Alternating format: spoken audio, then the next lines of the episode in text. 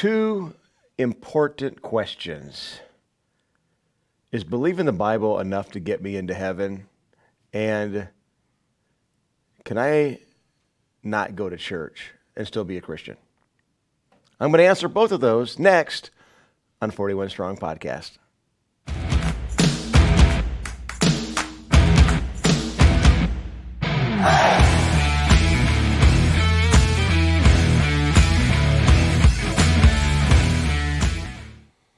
Hey everyone, welcome to 41 Strong Podcast. Chuck Tate here in the Peoria studio. Great to have you with us.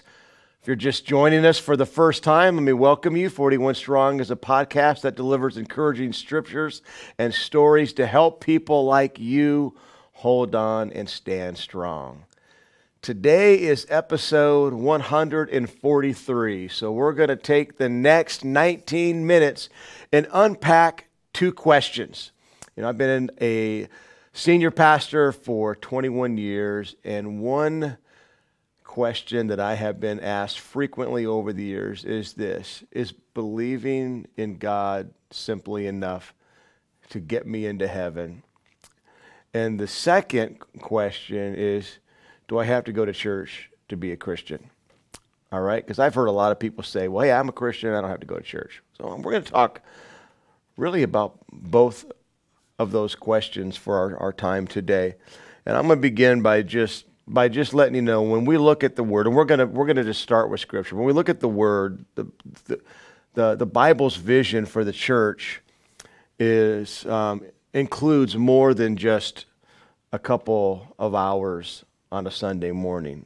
We're going to find out that being the church, going to church, exercising our faith, is a way of life. All right. So, um, to answer the first question, hey, if I just believe in God, I'm in, right? And the answer is no, it's not. All right. Now, some of you are pushing back with the scripture that says, believe in the Lord Jesus Christ and you will be saved. All right. All right. And, and I'm going to explain what that means in, in, in just a moment. But here's the deal. You know, I've had a lot of people tell me, hey, I, I don't go to church. I don't really don't. I don't need the whole church thing. Um, I don't really need to read my Bible. I believe in God. That's good enough for me. Basically, you know, I believe in God. Leave me alone. So how should we respond to somebody? And here's how I respond. Uh, all right, man. Here, here's, here's, here's, what, here's what the Word of God says. The demons believe in God, and they're going to hell. All right? So it's not enough to simply believe in God. We've got to put our faith in God and establish a relationship with God through Jesus. And the foundation is belief, it's faith. It's not flippantly saying, I believe in God. Jesus said, I am the way, I am the truth, I am the life. No one comes to the Father except through me.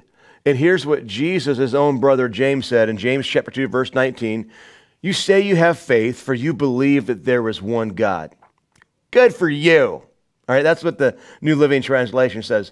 Good for you. Even the demons believe this and they tremble in terror. So we, we know that God created hell to send the devil and his demons there.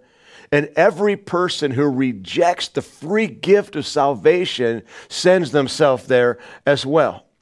But here's the deal nobody has to go there because Jesus died on the cross. His blood is good enough. So today, we want to make sure that we have put our faith in Him. We've established a relationship with God through Jesus. So it's not enough simply to believe there is a God. You have got to put your faith in God. All right? And if you do that, the Holy Spirit will come and live inside of you, and you become the church. And everyone who is a member of the church should function and serve and be a part of a local church because it's all God's idea. All right, let me, let me share this. Um, Stephen Nichols, he is um, a, um, a, a, Bible scholar, an author, he said this like a branch that grows because of its connection to the tree, we thrive and we stay connected to the local church. And we're going to find out in Scripture that church is all about community. So let's begin in the Old Testament. We know the Israelites, were, they were slaves to the Egyptians, to, to Pharaoh, 400 years. They cried out to God. God answered their cry, sent Moses to deliver them. Moses did deliver them. And not only were they rescued out of Egypt, but they plundered Egypt. They took a, the wealth of Egypt with them. They went through the Red Sea on dry ground. The Red Sea swallowed up Pharaoh and his army, and it was a brand new beginning for the Israelites.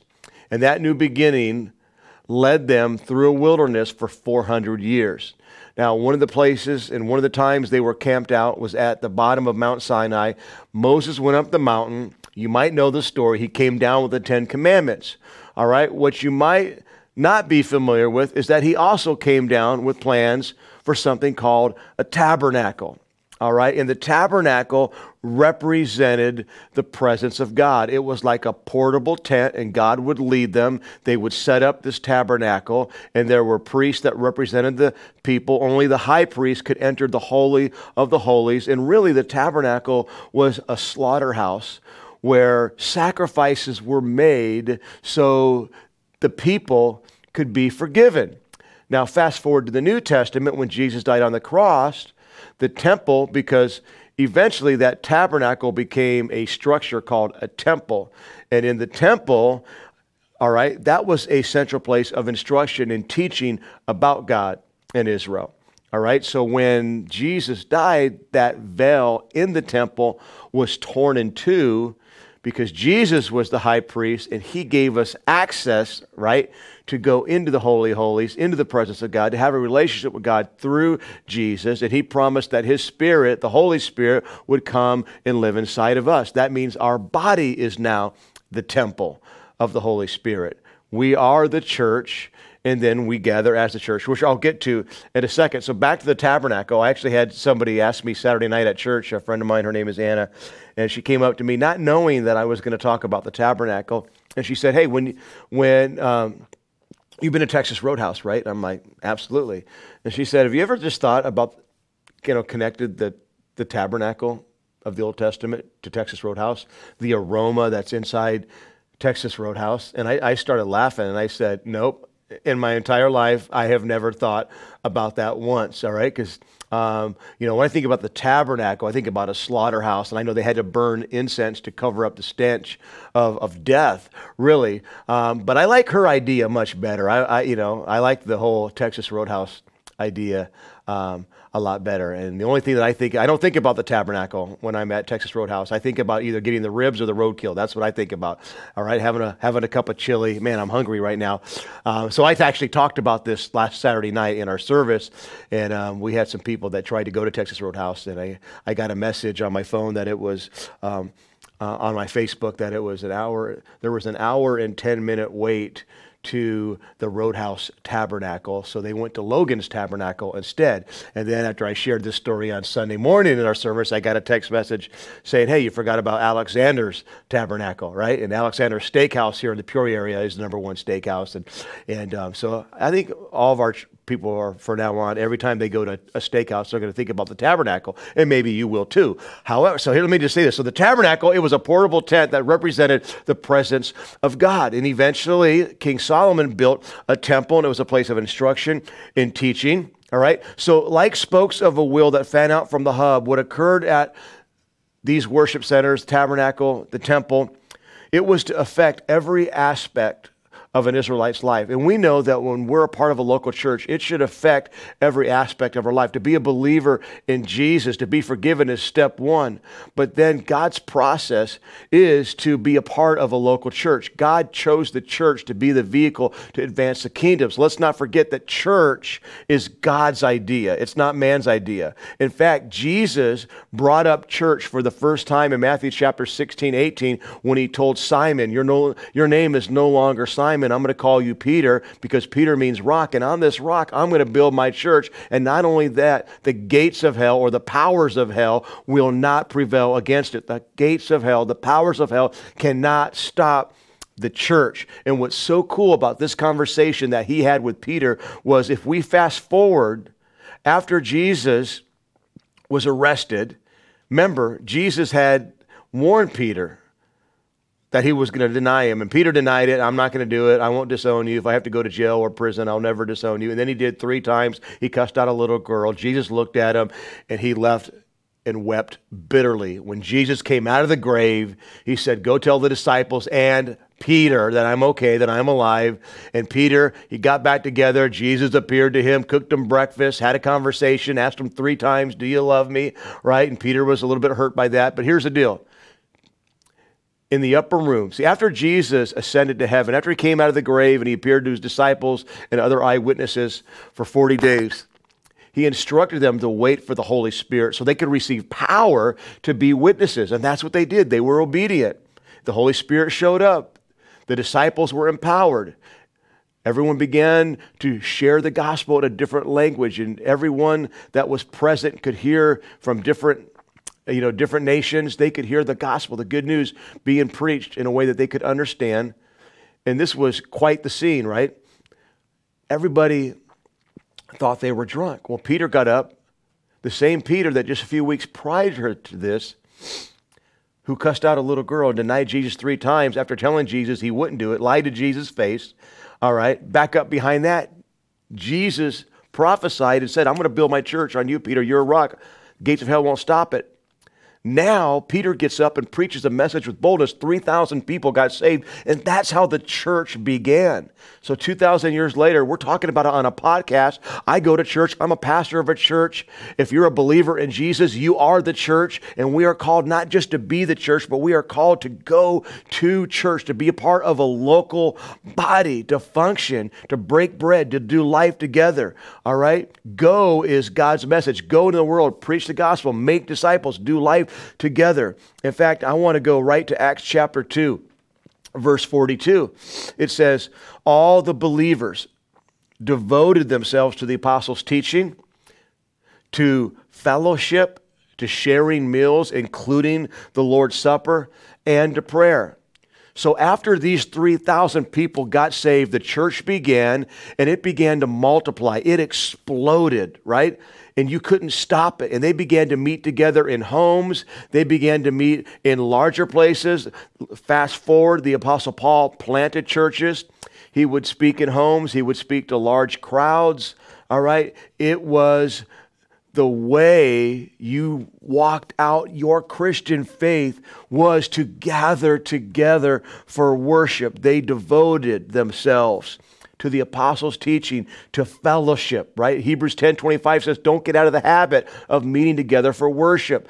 Being a part of a local congregation should be habitual, it should be a regular part of your life. You should want to go, you get to go. It is ridiculous to say, well, I don't need to go to church. When you read the, the New Testament and you read all the epistles and the gospels when you when you when you read i should say the epistles you will know how important being a part of a local congregation is. They were devoted. They shared meals. They broke bread. They even collected money and they put their money together. There. They did life together.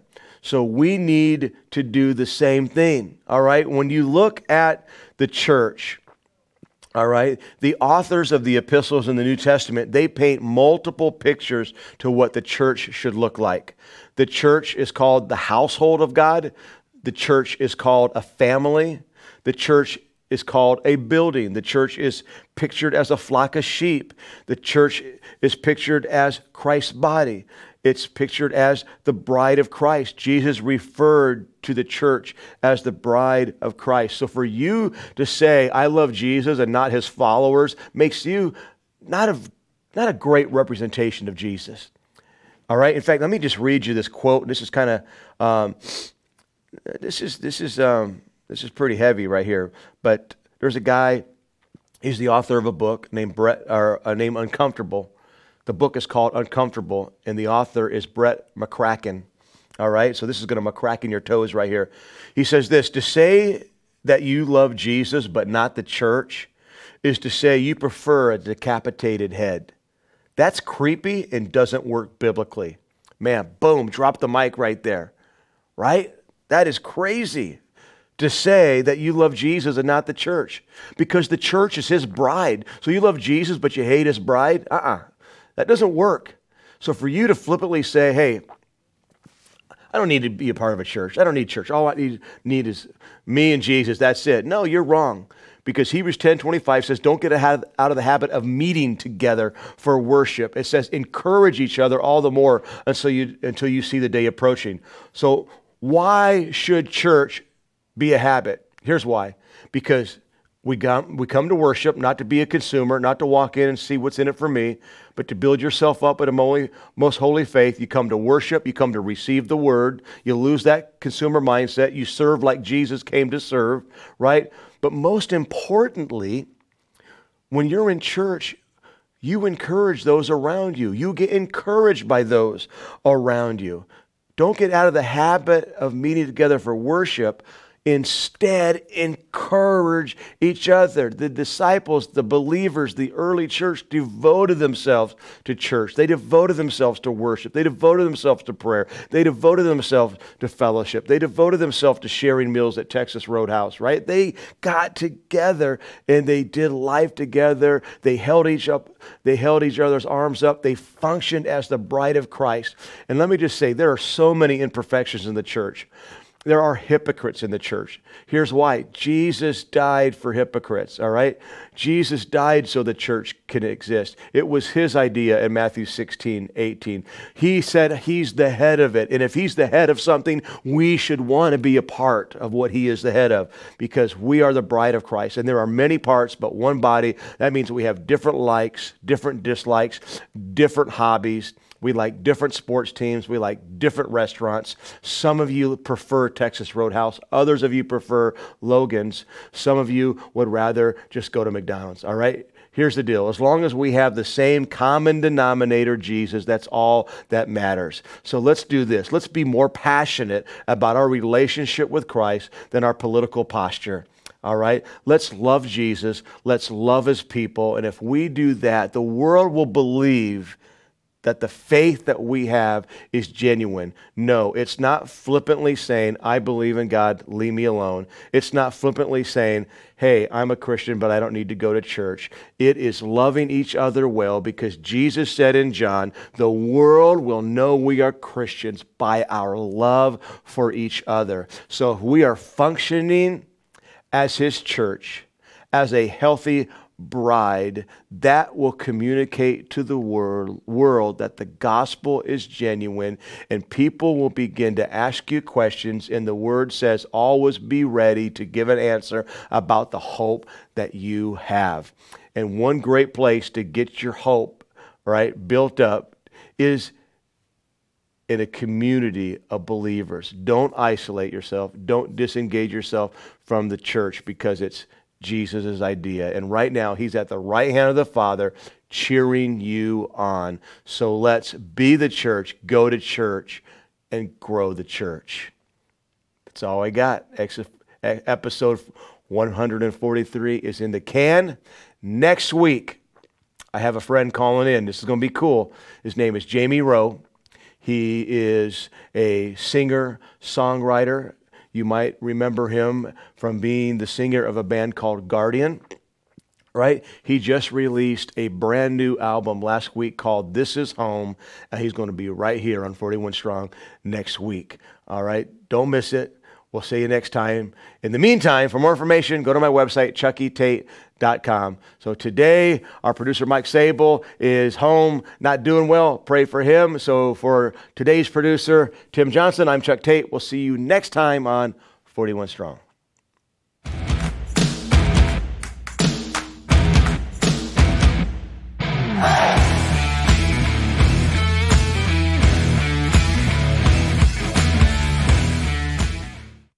PeoriaLife.com